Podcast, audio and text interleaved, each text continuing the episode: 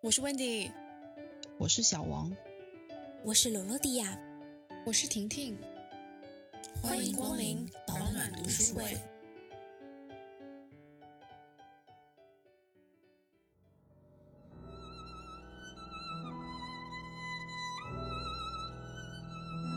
就当人和人发生联系的时候，它必然存在着人人情关系，就有些凉薄，有些热情。也唯有刻在骨子里的这种情节，才能够让人可以去呃生死不息之舟，因为你的根已经牢牢的长在了故乡的土壤上。内心有千万头草泥马奔腾而过，表面仍然不崩于泰山。我觉得这是一种算是中国式的修为吧。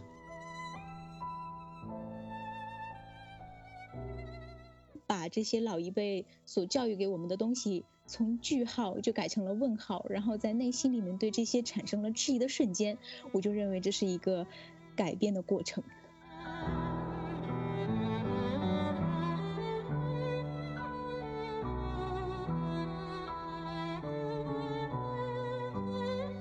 嗨，大家好，我是 Wendy。本期读书会的书目是莫言的《晚熟的人》，这是莫言在二零一二年获得诺贝尔文学奖之后出版的第一本书，是一本中短篇小说集。莫言用他独有的现实和超现实相结合的黑色幽默，再一次借用了高密东北乡的父老乡亲们，为我们惟妙惟肖地描绘了小人物的喜怒哀乐和市井百态。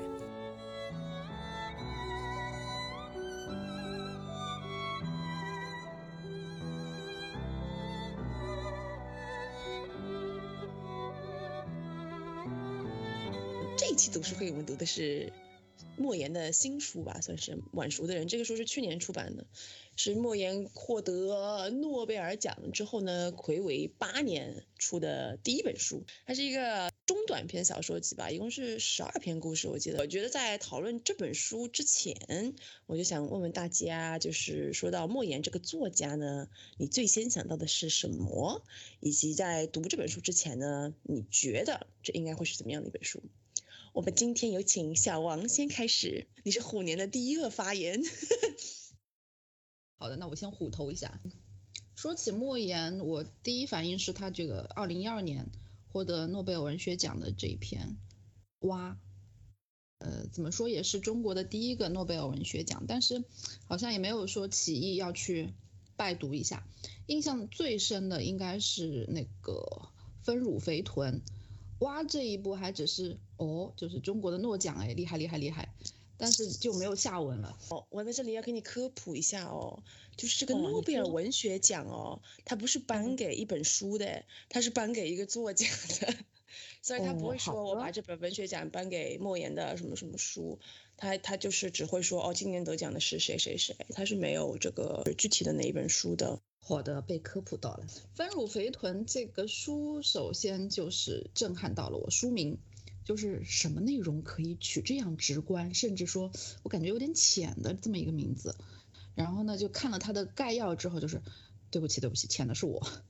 他那本书讲的是，就是嗯，一个母亲在二十世纪养育八个女儿的故事。然后这八个女儿呢，有不同的父亲。也嫁给了不同类型的丈夫，然后带给了他们的亲生母亲无尽的灾难和痛苦。他这个是一个，呃，讴歌母性的坚韧伟大，以及呃，讲述了这个二十世纪中国社会形态的一个故事。再扯回这个晚熟的人，我之前对这本书应该说一无所知，它好像是二零二零二零年吧出版的，留给文化渣的反应时间就只有一年多，所以大家不要以为我们这个。读书会特别高级，特特特阳春白雪都是一样的，整个过程就是啊，哦，所以在读之前呢，我就甚至嗯不知道这是个短篇小说集，就咱也不敢问，也懒得搜。然后莫言呢给我的感觉是一个嗯扎根农村的这么一位作家，以为就是。这个晚熟的人是讲他这个高密发小大器晚成的故事，类似那个那个啥，呃，闰土和茶的那个划分，我都做好了去看一本就是《发小养成记》这么一个长篇小说的准备。就谁成想，晚熟的人不是晚熟的人的主角，只是他的分子，还是借壳上市的那一种。呃，负责任的告诉大家，全书没有尿点，大概看到一半左右就，我自己感觉就完全欲罢不能，就是沉浸在他的这个往事和故乡的故事里头不可自拔。下面是罗罗迪亚。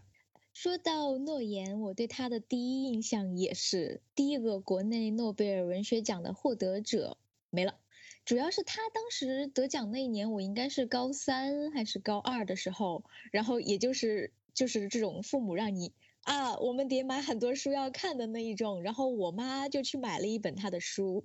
我觉得我妈这种一般情况下不读书的人，居然去买一本书，她她确实是已经挺有名，而且扎根在他们这个年代的意识形态里面去了。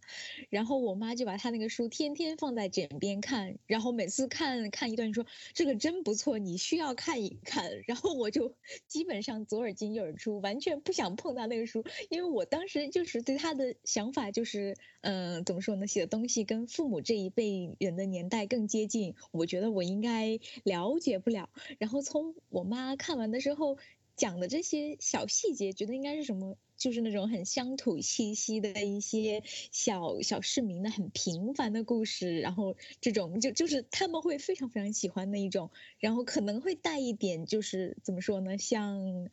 傅雷他们那种文绉绉一点的那种文艺青年大文豪的那种忧伤感，虽然后面我看了之后发现他不是这样的人。后面就是我去看了一个莫言和余余华的一个访谈，然后我就发现他们两个居然是同学，然后以前还住在一起，觉得他们两个哦真的是就就就很接地，就两个大叔在讨论他们以前一起写个写个文章，然后。写累了，一靠，然后互相看了对方一眼，感觉好像都写不好了，灵感也没了，最后两个人就只好避免两个人眼神对上，就中间挂个日历，然后我也觉得他们真的好可爱呀。然后就让我来说道说道，呃，其实莫言我还是蛮不熟的，说句实话。其实说真的，就是现代中国作家绝大多数我都不熟，就是我感觉我对中国现代文学的认知基本上是属于断崖式的跌落。就可能停留在那种二十年前初中语文课本里面出现过什么，就是我的最高知识顶峰了。就很多非常有名的近代作家，比如说啊现代作家了，比如路遥啊、刘慈欣啊、苏童啊什么的，都是啊只闻其名，从未读过他的书。就我就我知道这个莫言吧，就和大家一样，还有和百分之九十九点九九的人都是一样的，就是因为他是唯一一位获得诺贝尔文学奖的中国人嘛。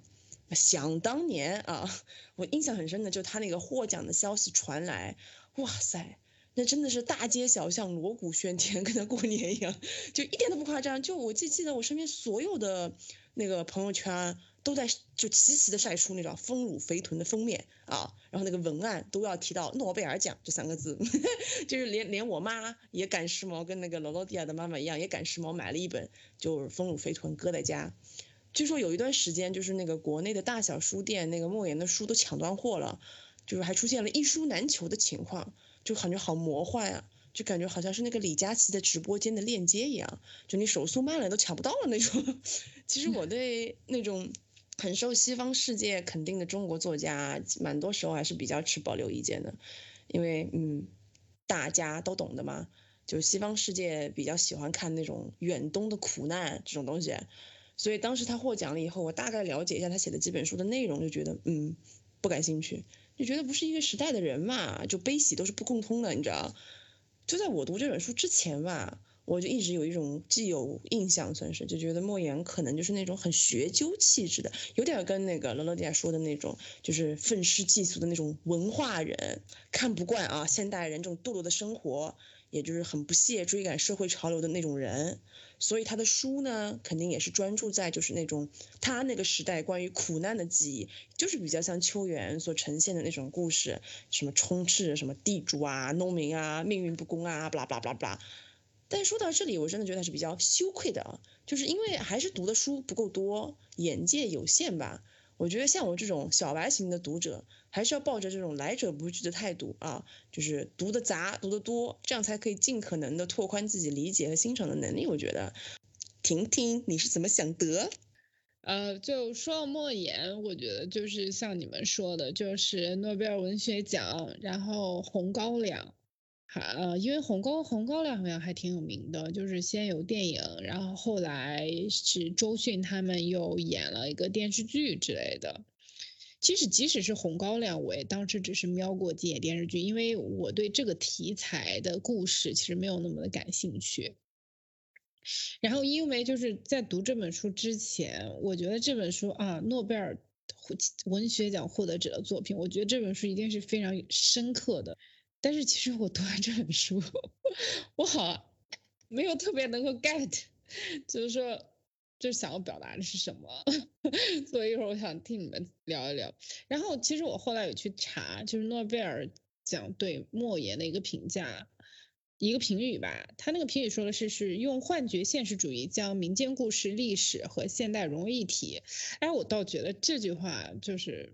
形容。他或者形容他，就是哪怕是晚熟的人，这本书我都觉得还挺挺挺准确的。他其实描述了很多，就是说，比如说农村农村或者是一些就是过去时代的一些故事，但是他又结合了一些非常可能在我看来觉得有点好像奇奇怪怪的一些一些点。对对对对，很荒诞、很无厘头的。对对对，就比如说他那个有一就有一个故事里面，就是比如说，呃，回回乡下，然后去看戏，看戏之后那个戏台上发生的一系列事情，我就觉得说，这这到底在干嘛？就是有点搞不明白，所以我就觉得说，这可能就是他的风格，呃，但是我说实话，如果不是读书会选这本书，我可能自己不会来去读。那么就是这是我们在读这本书之前的感受啊。那现在大家都读完了这本晚熟的人啊，那你觉得在基于你读了他一本作品之后，你对莫言这个作家有了哪些新的了解和新的认识呢？那我就给大家啊嗯啊抛砖引玉一下，好不好？其实我读到那一半的时候，就是连连惊叹，就是原来你是这样的莫言啊！我觉得他的文风完全和我想象就背道而驰，完全不一样。我以为他会是那种隔着一辈人聆听远方哭声一般的作家，你知道，就讲的都是一些过去的糟心的事情，说的都是那种以前的苦难，就是那种那一那一辈的作家。但这本书完全没有这种感觉，我觉得他超级与时俱进的，就是书里好几篇文章都是。就是很搞笑的嘛，就是提到他成名以后就获奖了以后，特别是他那个邻里啊，想方设法蹭蹭他热度，然后开展五花八门的那个莫言相关项目啊，赚钱，比如说莫言故居参观啦，莫言八卦那个科普啦。最绝的就是他那种活灵活现的，就是描绘了现在社会上那种浑身贴满标签的所谓名流学士的装叉人士。我特别喜欢他写的那篇《我的表弟宁赛叶》，就这篇读起来我觉得太爽了。然后就是他把那种某些人啊，这种眼高手低、老爱躲在那个屏幕后面占领道德高地的那种网络喷子的那种丑恶嘴脸，哇，写的太细致入微了。我觉得说明他肯定是有在认真观察这个这个时代、这个网络时代里形形色色的人的。这一点，我觉得他作为一个六十六岁的人来说，是非常就是非常非常与时俱进，非常的时髦。还有一个新的认识，我觉得是他的作品里有许多那种中国式的那种黑色幽默，就其实我觉得挺难形容它具体是什么的。但就是你读他写的那篇《红唇绿嘴》这一篇嘛，就是对这个女主人公描述就相当的夸张又很滑稽。但是这个滑稽在很多程度上面是只有你懂得中国文化的这种人情世故的人。你才能体会到它其中的那种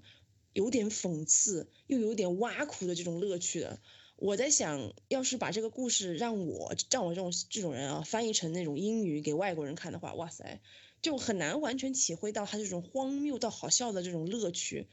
然后最近就是刚才罗罗蒂亚讲的，就是就是那个网上疯传那个莫言和余华的采访片段，莫言老师呢讲了一口流利的高密普通话。啊，然后讲了一些段子啊，然后就被网友喊就说啊，莫言、余华快去开脱口秀吧，什么什么的。然后我感觉大概就是我们对这种作家，就像我刚才讲的，都有一种固有印象，就好像是上了年纪的，就是那种知名作家，就是应该不苟言笑、正经八百。所以就是难得他们两个展现出很生活化的样子嘛，就火速出圈了。但其实莫言也好，余华也好，他们的作品，你去看他们的作品都是非常非常贴近普通人生活的，否则也就不会啊得到广大人民群众的喜欢了。所以我就感觉，与其说是新的认识，不如就是还是说是看书识人，作品和人相辅相成吧。婷婷，嗯，我说实话，不应该说是新的认识，而应该说认识，因为之前只是听说，就是对他到底有多少了解，我觉得对于。我说实话是零，在读这本书之前，然后其实这本书呢，我觉得它其实算是一个就是短中篇小说吧，然后里面有他作为第一人称的描述。我其实读的时候我很困惑，就是我并不知道这个故事是真实的还是虚构的，这会让我觉得说这些故事让我感觉是他亲身经历过的，发生在他身边的故事，像是一本他的回忆录。就是里面有描述他幼时的朋友，有家里的亲戚，比如说三叔三婶等等，还有一些就是邻里乡亲对他获奖后的一系列的反应，就真的让我觉得说，好像这些事情、这些故事都是真实的，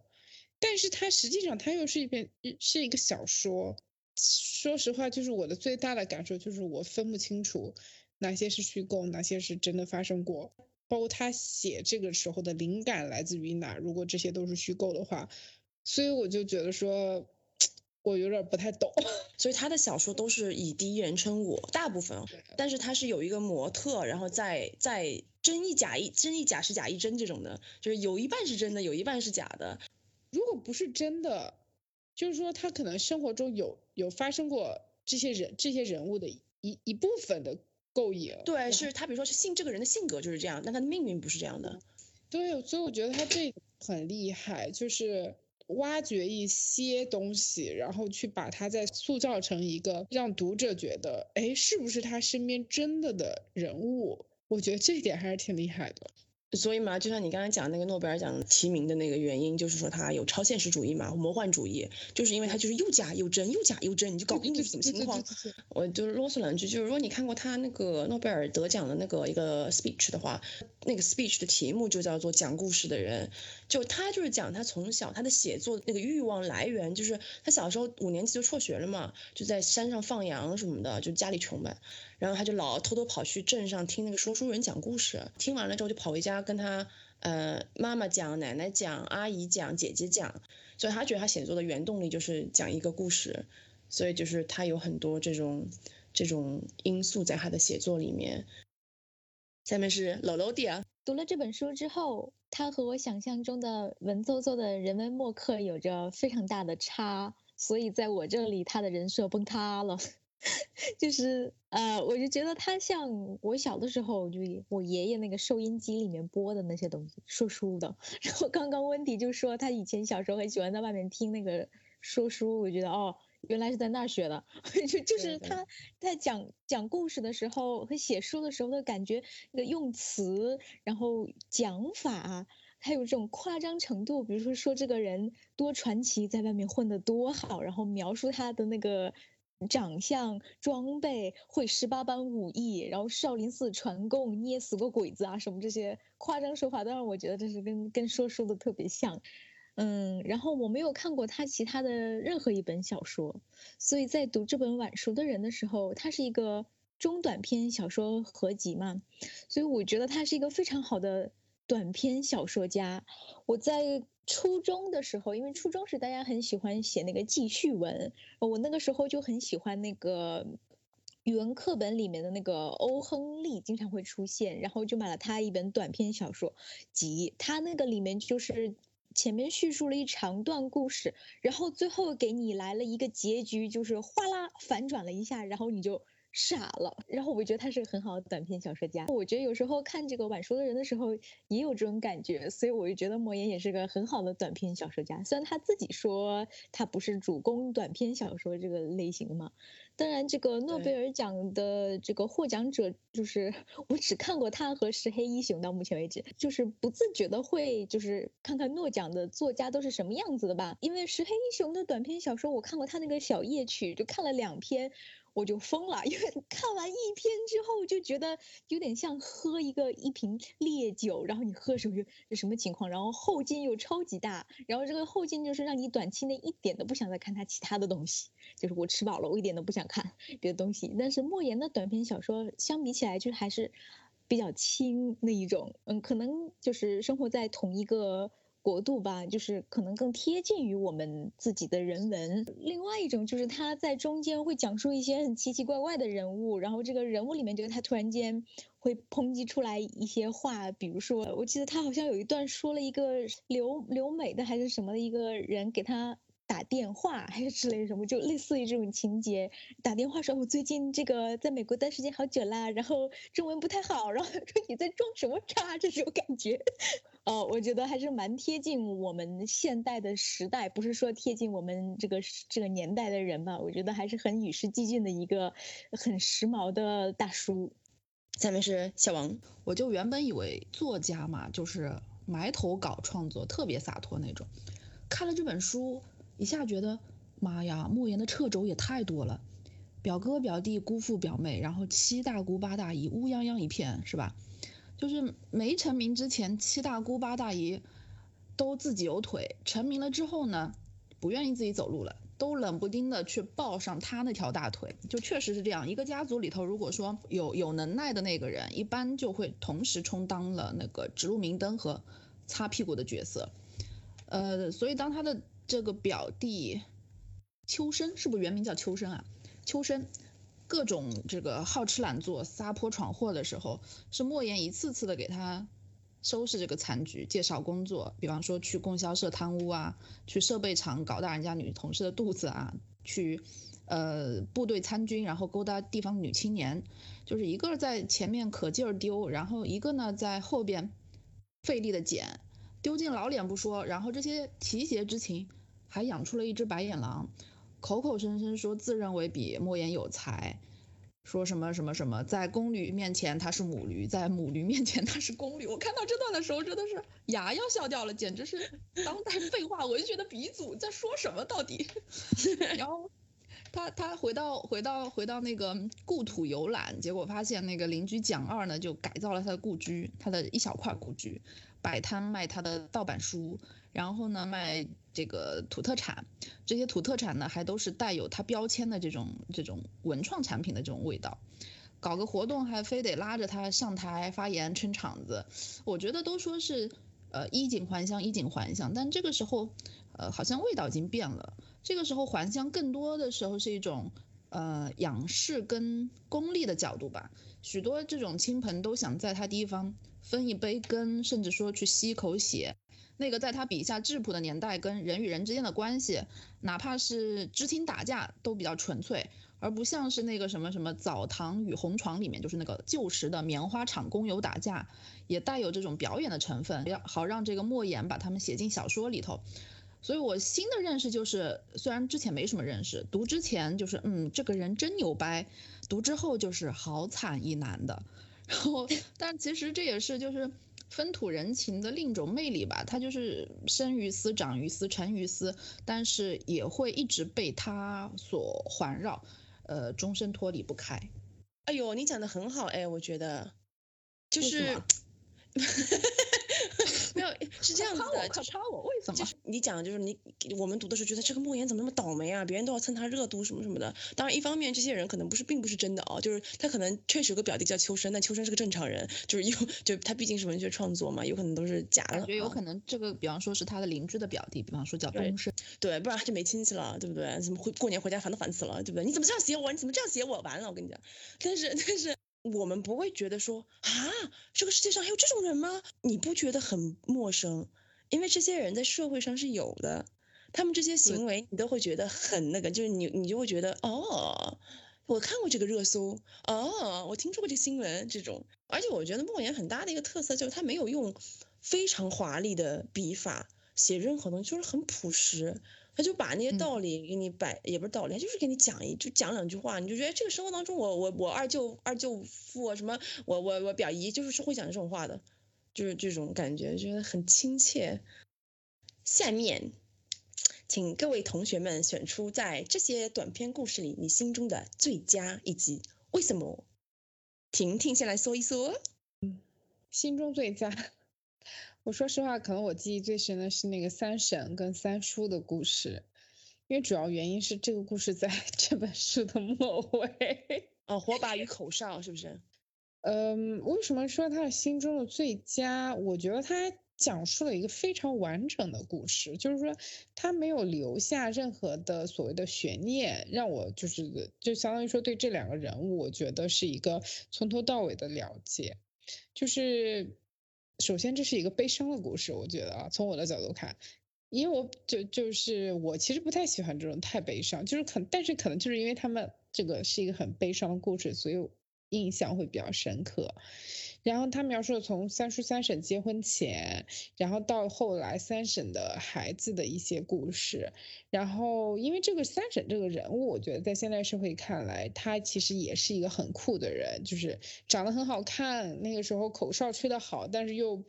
不会去给那些小年轻们去表露。然后最后为了自己的孩子又非常非常的勇敢，我觉得她就是一个让我觉得是一个坚强独立女性的代表。然后同时呢，我觉得就是在他们的故事里面也反映出了一些，就是说生活里的很多无奈，就是因为当时他们就说，就有一段就描述他，呃，莫言跟着他三叔一起去，就是拿嫁妆，然后回来的路上就。就遇到了很多波折，然后之类的。我觉得，就是他有一点跟现代很相通的，就是我们每个人的生活里面可能都会有一些这种无奈呀，有一些坎坷呀这种。所以我觉得，就是他一方面就是总结一下，就是一方面他是一个非常非常完整的，第二个就是他人物刻画的非常，呃，鲜明。然后其次是我觉得在无论是过去的时代还是现在的时代，都有一些共同之处吧。那下面乐乐点哪篇是你的最佳？呃，我印象比较深刻的一篇是《等待摩西》，他在《晚熟的人》这本书里面提到了好多就是很很不国民的名字，什么摩西呀、尤金啊、金普西啊这些，我就当时对他这个名字印象很深刻。但在《等待摩西》这一篇里面，算是一个比较重点的地方吗？他呃，就是这个这个叫摩西的这个人，他最开始就他分为三个时期来写的。第一个时期的时候是叫摩西，然后就是也因为这个时代的原因，就就改了名字，然后就他也因此改变名字，然后发家致富不叫摩西，改叫柳卫东还是什么的，哦，是这个名字吧？然后突然间变成了人生大赢家，然后还娶了娶了一个呃很漂亮的小姐。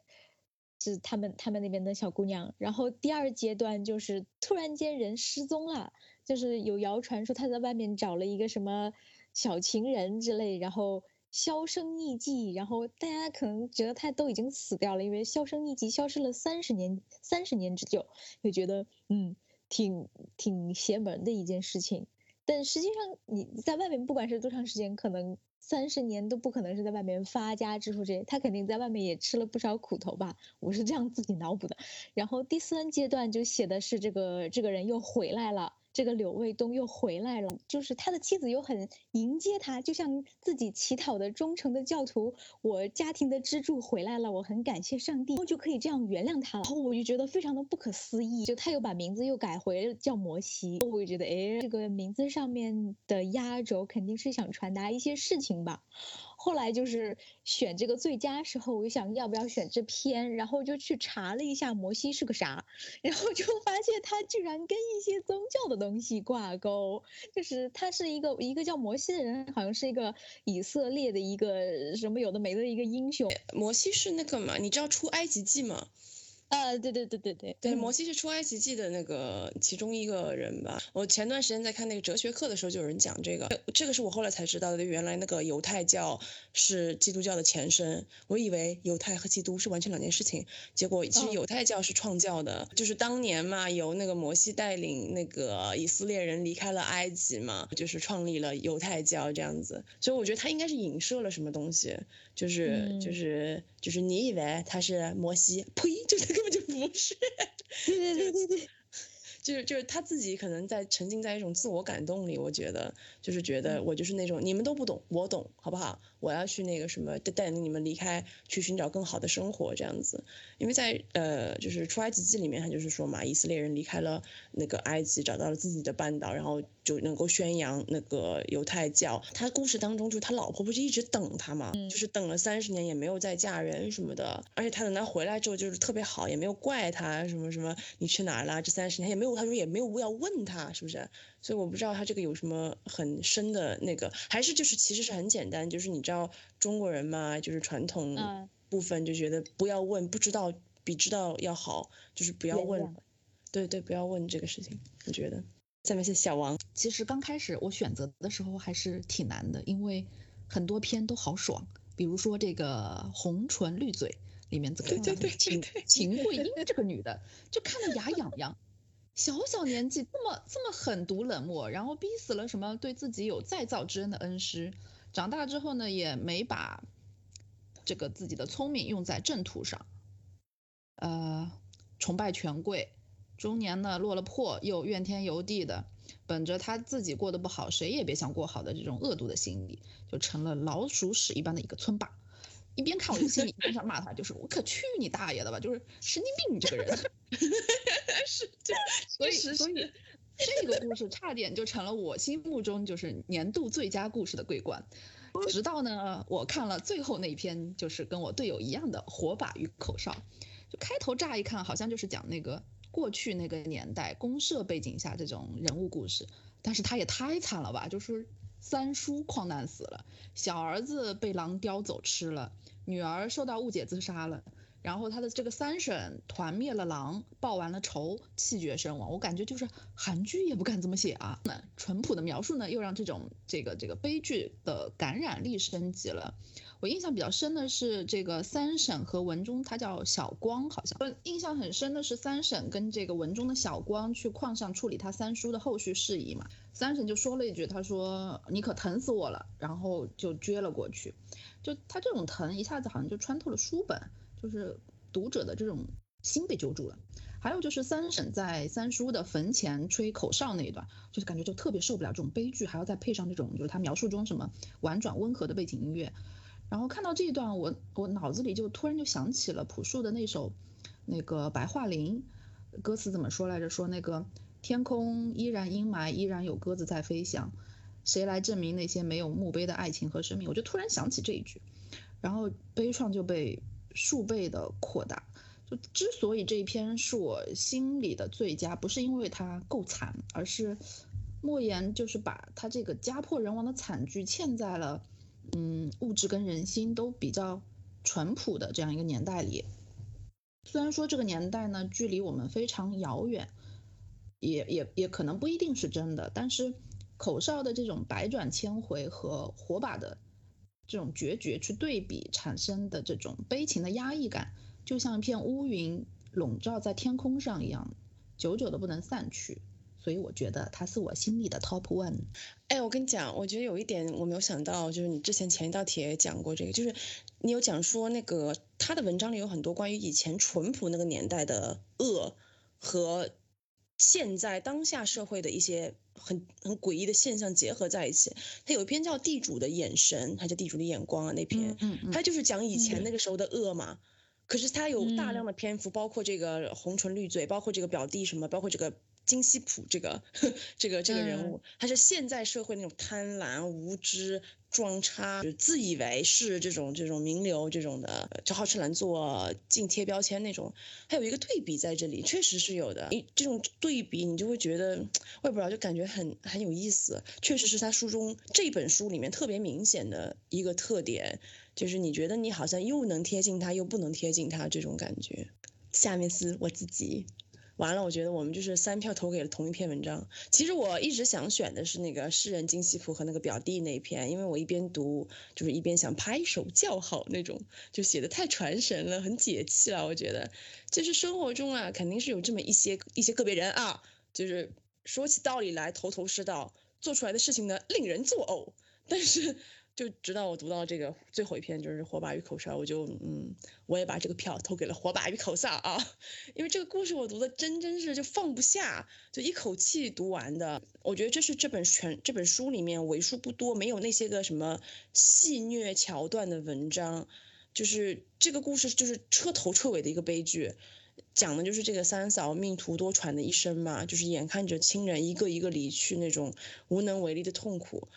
其实我发自内心就是很希望这个故事是虚构的，因为就是太惨了，我觉得，就是我读读到几度都有那种喉喉咙一紧的感觉。我特别喜欢莫言在这篇故事里对于很多细节的描述，比如这个三叔的口哨绝技，因为我不知道口哨还可以这样子吹呢。然后就是在整个故事的起承转合中啊，这个口哨的声音就好像就像小王讲那种背景音乐一样，你脑袋里就会有那个声音。我觉得我们每个人读的时候，脑补的这个口哨的声音啊，或者是音乐啊，肯定是不同的。我觉得这是一个就是关于阅读很奇妙的地方。你哪怕看到了一模一样的文字，但是你脑海里的画面和声音却是就是完全不同的。但到了最后，你所感受到的情感却又是很相似的，所以我觉得还挺奇妙的。然后这篇故事，我觉得之所以很动人，是因为我觉得每个人都经历过，或者你至少听说过吧，就是那种命运很无常的故事。我记得我在去年的时候看那个就是韩剧嘛，就是《机智的医生生活》第二季的时候，其中就有一幕我印象特别特别深刻，就有一个高危产妇嘛，她要保胎，然后就大概二十几周的时候就住进医院保胎，然后每天特别特别辛苦，就不能动，不能站起来，不能坐起来，甚至就一直躺着躺着，但是最后这个孩子还是没了，然后那个产妇和她的老公就是非常非常痛苦。嗯，所就这个时候，这个妇产科的主任医生就是其中一个男主角嘛，就是呃杨硕亨，他就写了一张小纸条给这个产妇，然后他上面写的就是有的时候不好的事情也会发生在好人的身上。然后我在看这篇文章的时候想到这句话，因为我觉得这个三婶一辈子都没有做错过什么事情，害过什么人，但是他身边爱的人却是一个接一个以一种非常惨烈的方式离他而去。那他能做什么？他能做的就只有向一个具象的敌人，就是狼群复仇。但他就是完全没有办法跟命运去对抗，因为他能做什么呢？他他都都连个就是要报仇，也只能跟畜生报仇。我觉得是整个故事的悲情程度又更加上了一层楼。所以我觉得这是全书中就无力感最重的，最不像他那种你知道其他那种插科打诨啊、略带调侃啊那种很暗讽的风格。所以我觉得这是这本书里面最特别、最伤感。就是我心中的最佳。这本书，因为它故事中很大的一部分都发生在农村，就是啊，他的家乡嘛，呃，高密东北乡，还有他们那一辈的人，因为他是六零年生人嘛，那就是像我们这种啊，都是长在城市里的九零后孩子，大家觉得我们能读懂这些故事吗？首先是乐乐弟啊，作为一个九零后，我觉得这本书对我的。受隔阂的部分应该属于他描描述的这个人设和生活的背景吧。但是，比如说我们现在是处于一个有着手机、电脑的信息发达的时代，对于乡村的生活是怎样的？小时候也没有生活过，即便没有信息发达的时代也没有生活过。但是我坚信，像他书里面描述的这样的一个乡村的生活方式。在地球的某个地方依然还是存在的，所以不能用呃我是九零后而说这这些故事不属于我们的年代。可以想象我们去读名著的时候，比如说简奥斯汀啊之类有的没的，它也是离我们非常遥远，甚甚至生活的人文都非常不同，文化语言也不同。但我们在读它的时候，我觉得也不能说我们就读不懂。我感觉人类文明就像一个轮回。当一个文明发展到一定程度，或者是过剩的时候，就会出现战争啊，然后人类再开始重新摸索、再寻找、再建立下一个文明，然后一切又从零开始。所以我觉得这本书或者是其他的名著，对于我来说就是就把时代抛开，因为历史总是惊人的相似的，你总有一天还会再轮回回来。接着说那个关于这个。中国的人情世故的事情，我就想到之前那个温迪说，呃，一个黄磊的名言，中国人的八大原谅，我就觉得写这道这道题的 note 的时候，真的应该把它写进来，就是一来都来了，二都不容易，三都是朋友，四是个孩子，五大过年的，六给个面子，七为了你好。我就觉得，哎，对，少了一个。震惊，好吧，然后就觉得好真实啊，就是就他讲的这每一个都是我好秒懂啊，就是从小开始就一直天天周边的人就在念叨这些话，正好现在不是过年嘛，我就觉得这这个话真的，比如说大过年的这句，就是我我的 DNA 都已经律动，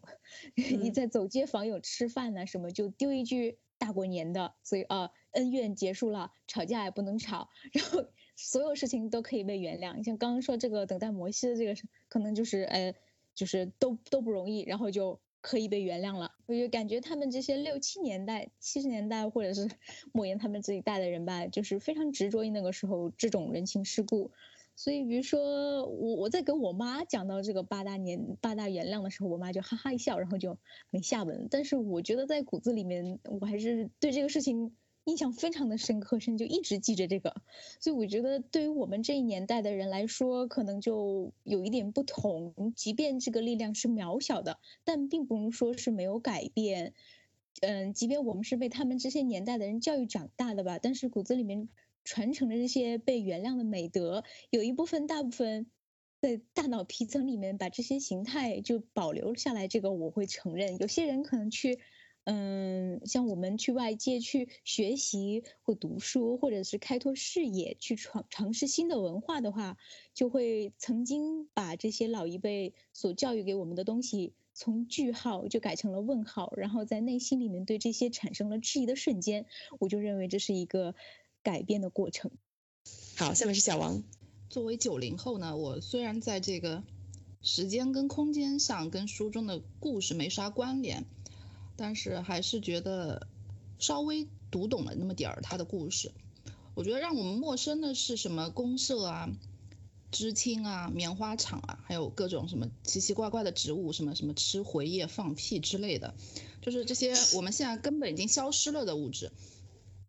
但是如果说换个角度，比如说呃这个《火把与口哨》里头，三叔娶亲去借这个杨连生的自行车，说呃不借给我就是给咱公社丢脸。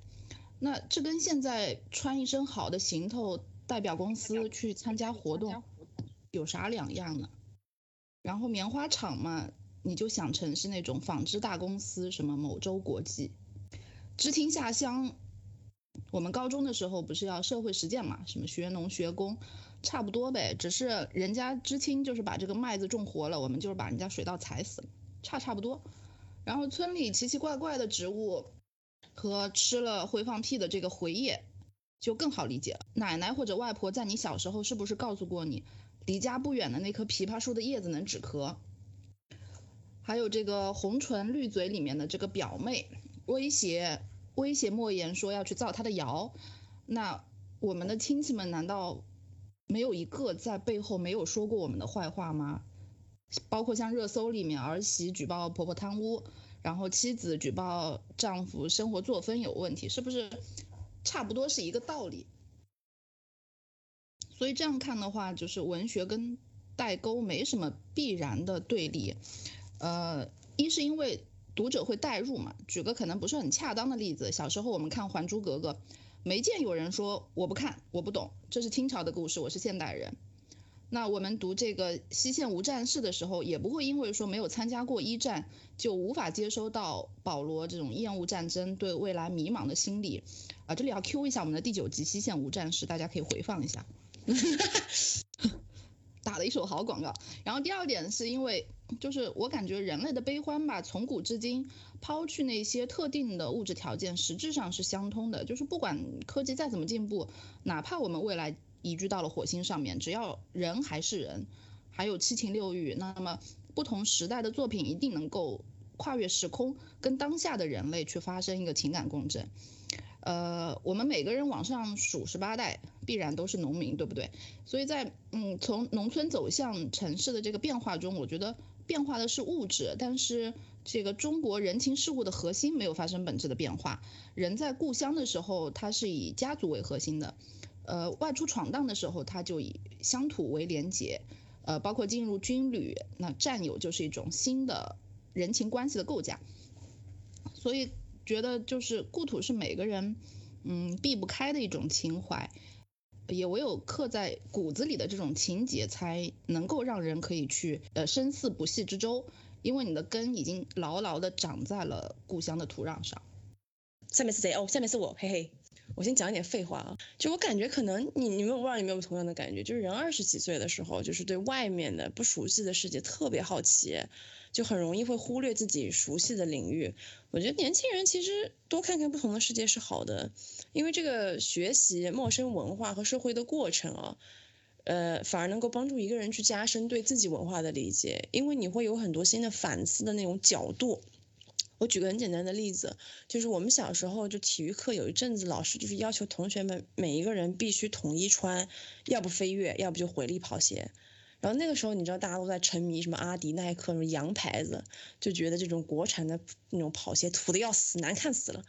可是这几年你看国潮风刮的特别大，对吧？国风的鞋、国风的衣服、国风的美妆都卖特别好。我觉得这些中国元素你觉得变了吗？可能是没有变的。变的是什么？是因为我们对待这些东西的心态改变了。所以回头说这个《莫言》这本书，我觉得大概十年前对我来说，就是肯定有点那种看不上那种，就农村那种六十七十年代啊土里土气就落后的生活，我看这些有啥意思啊？但是最近几年也是比较凑巧，正好看了一堆关于那个年代，然后就是农村里一些乡里乡亲的故事吧，就慢慢慢慢的我就看出点意思。我觉得你抛去那些个腐朽落后的因素，这本书里面确实惟妙惟肖的描绘了一些我们中国人特有的那种人情世故。这个东西我们可能不一定赞同，甚至有时候很排斥，但是打从骨子里，我们又其实可以理解某些人的某些行为，因为他背后的出身啊、环境什么的，还有我们其实可以理解和看透这些事情背后的社会文化现象的。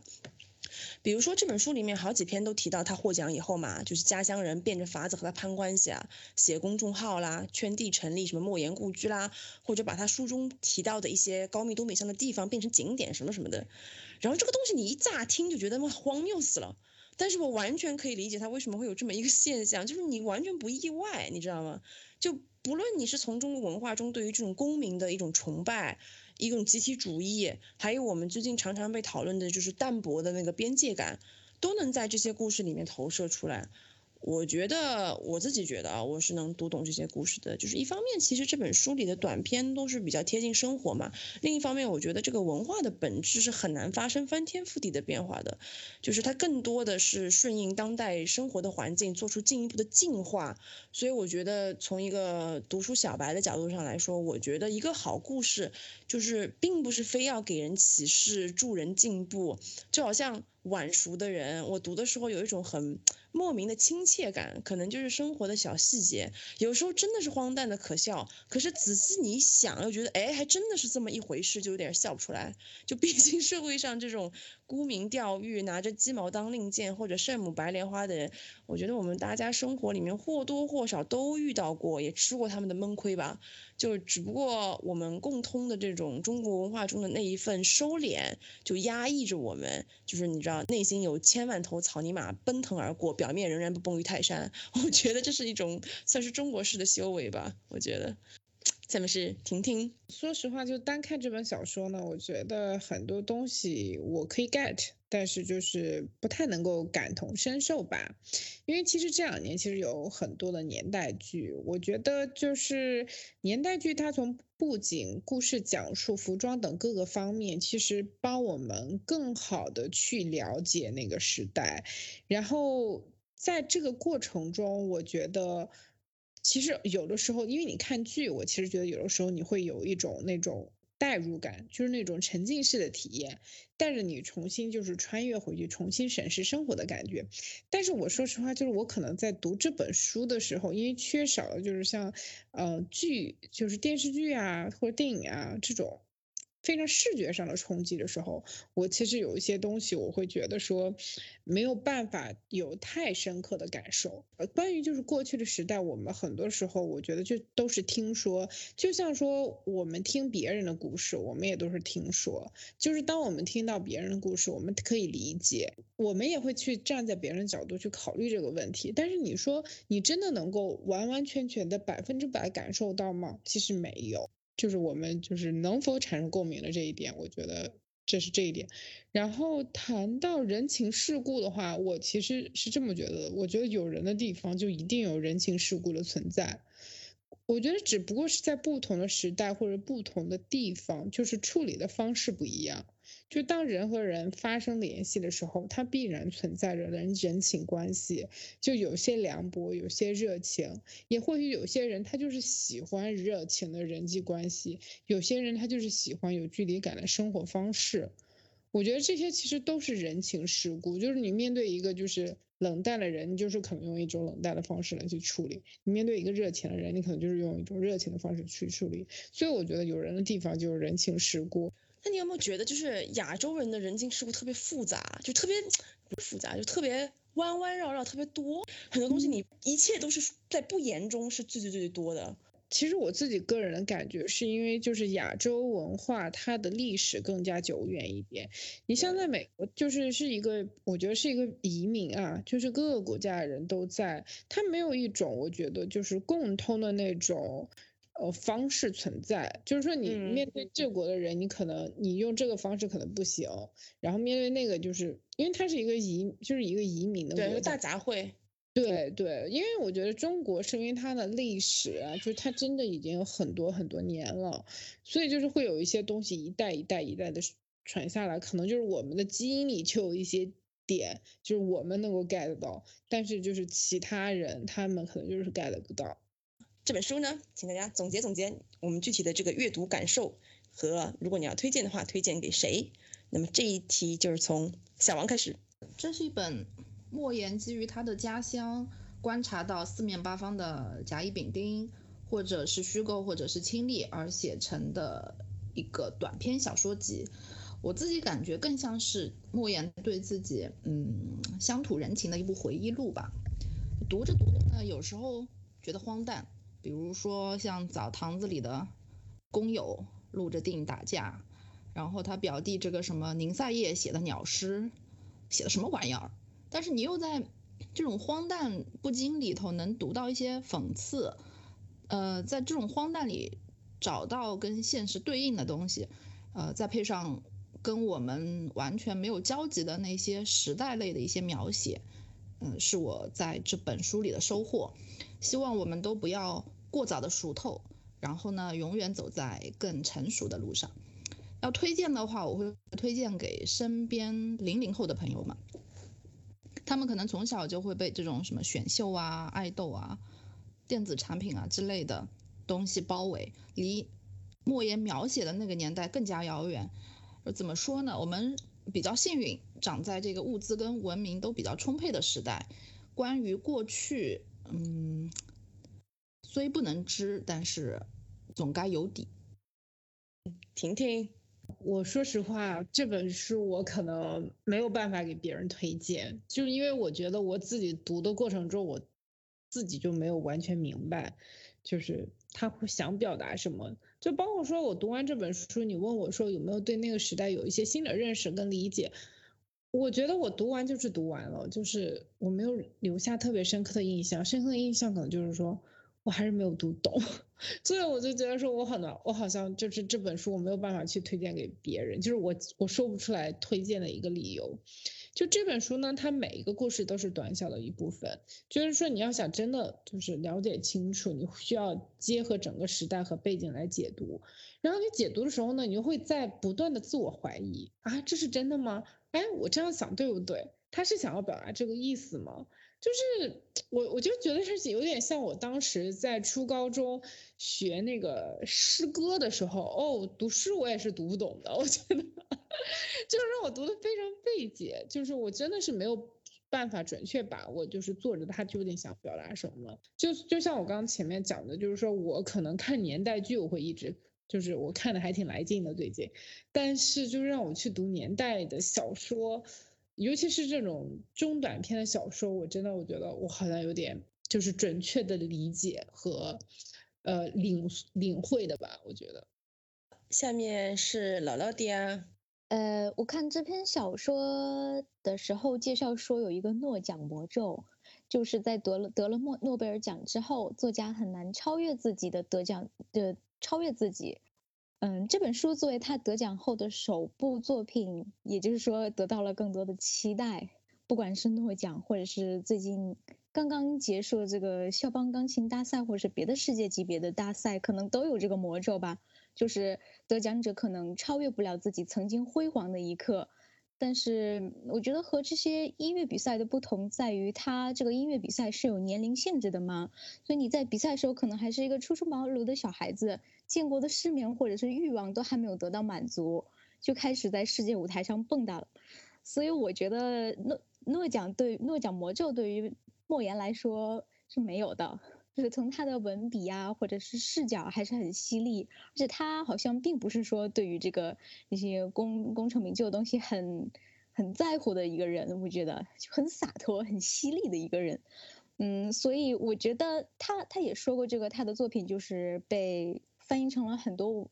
文其他的语言嘛，我当时就觉得，如果外国人读莫言的小说的感觉，可能就跟我们现在去读那个突然响起一阵敲门声是一样的，就是啊，这讲什么呀？这是可能这种感觉，所以我可能会把它推荐给母语是中文大家，就是。我们好不容易会有一个写了诺奖的，而且很犀利的一个作家写的母语是你自己的母语的原版小说，所以为什么要错过呢？另外就是我想提醒一下一些初高中的小孩子们，我觉得他写的这个莫言写的这些中短篇吧，有可能会被这些教文部的人看中，然后就截取那么一段，然后在最后中间画一画线，就说，请你解释这句话在文中起到什么作用之类的，所以所以大家请。请请注意。哎呦，好的好的，嗯，最后是我，嗯，我这两天其实回过头来看那个他二零一二年在斯德哥尔摩音乐厅的得奖演讲嘛，就是他非常平淡的。讲述了自己出生长大的高密以及他的母亲的一些事情，还有就是讲了几个有趣的小故事。嗯，大家有兴趣的话可以去各个视频平台去看一下，他那个演讲就是非常非常非常的有，就是朴实，但是还挺有意思的。我后来发现，就是他得了奖以后啊，这个文艺界就吵翻了天，你知道吗？有夸他的，有骂他的，总之就是争议很大。然后呢，他发表获奖感言的当天呢。就是有记者啊，就跑去他高密的父亲家，因为他母亲已经去世了嘛。然后当时就是现场就是采访了这个莫言九十四岁的老父亲，还有他的呃二哥，然后就问问他们是怎么想的，看他在那个你知道国际舞台上就呃领奖，然后他的老父亲就眼含热泪说了两句话，他说一是希望儿子写作不要太辛苦，要保重身体；二是多为中国人民和中国文学做出贡献。我觉得他这两句话很好的总结了这本书的主旨，就它是淳朴的，它是饱含中国人关于一个时代的记忆的。这个时代里有很多荒谬、很多怪诞的部分，但他也有很多单纯淳朴的部分。他有很坎坷、很痛苦的关于命运不公的部分，也有那种偷着乐、很狡黠的部分。所以莫言自己说，他只不过是一个讲故事的人，他的观察以及他的写作都是来自于《生活》这本大书。所以我觉得这本书应该推荐给那种，比如说想从头开始读莫言的人，因为相对于其他的作品来说，就是真的是比较简单、比较轻松的。另外，我觉得就是其实每个人都可以读一读，因为毕竟像我的队友罗罗迪亚刚讲的，莫言啊，唯一一个获得诺贝尔文学奖的中国作家。也算是我们国人的骄傲吧，我觉得也不是我盲目奖项崇拜，我就觉得作为世界上这种最高规格的文学奖，那肯定也是有它的权威性的，对不对？那我就要用这个啊微信公众号文章耸动的标题来结尾，就说震惊，你还没有读过莫言，不读不是中国人。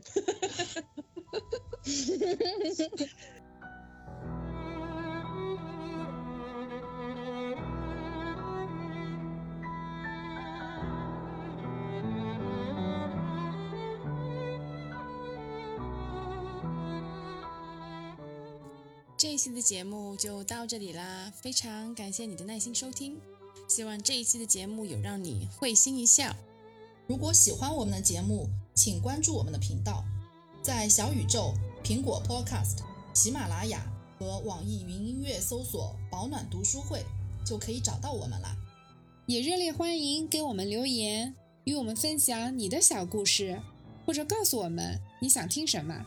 也可以到我们的微博“保暖读书会”来找我们玩哦。不管你在的地方是晴空万里还是乌云密布，希望你都能拥有美好的一天。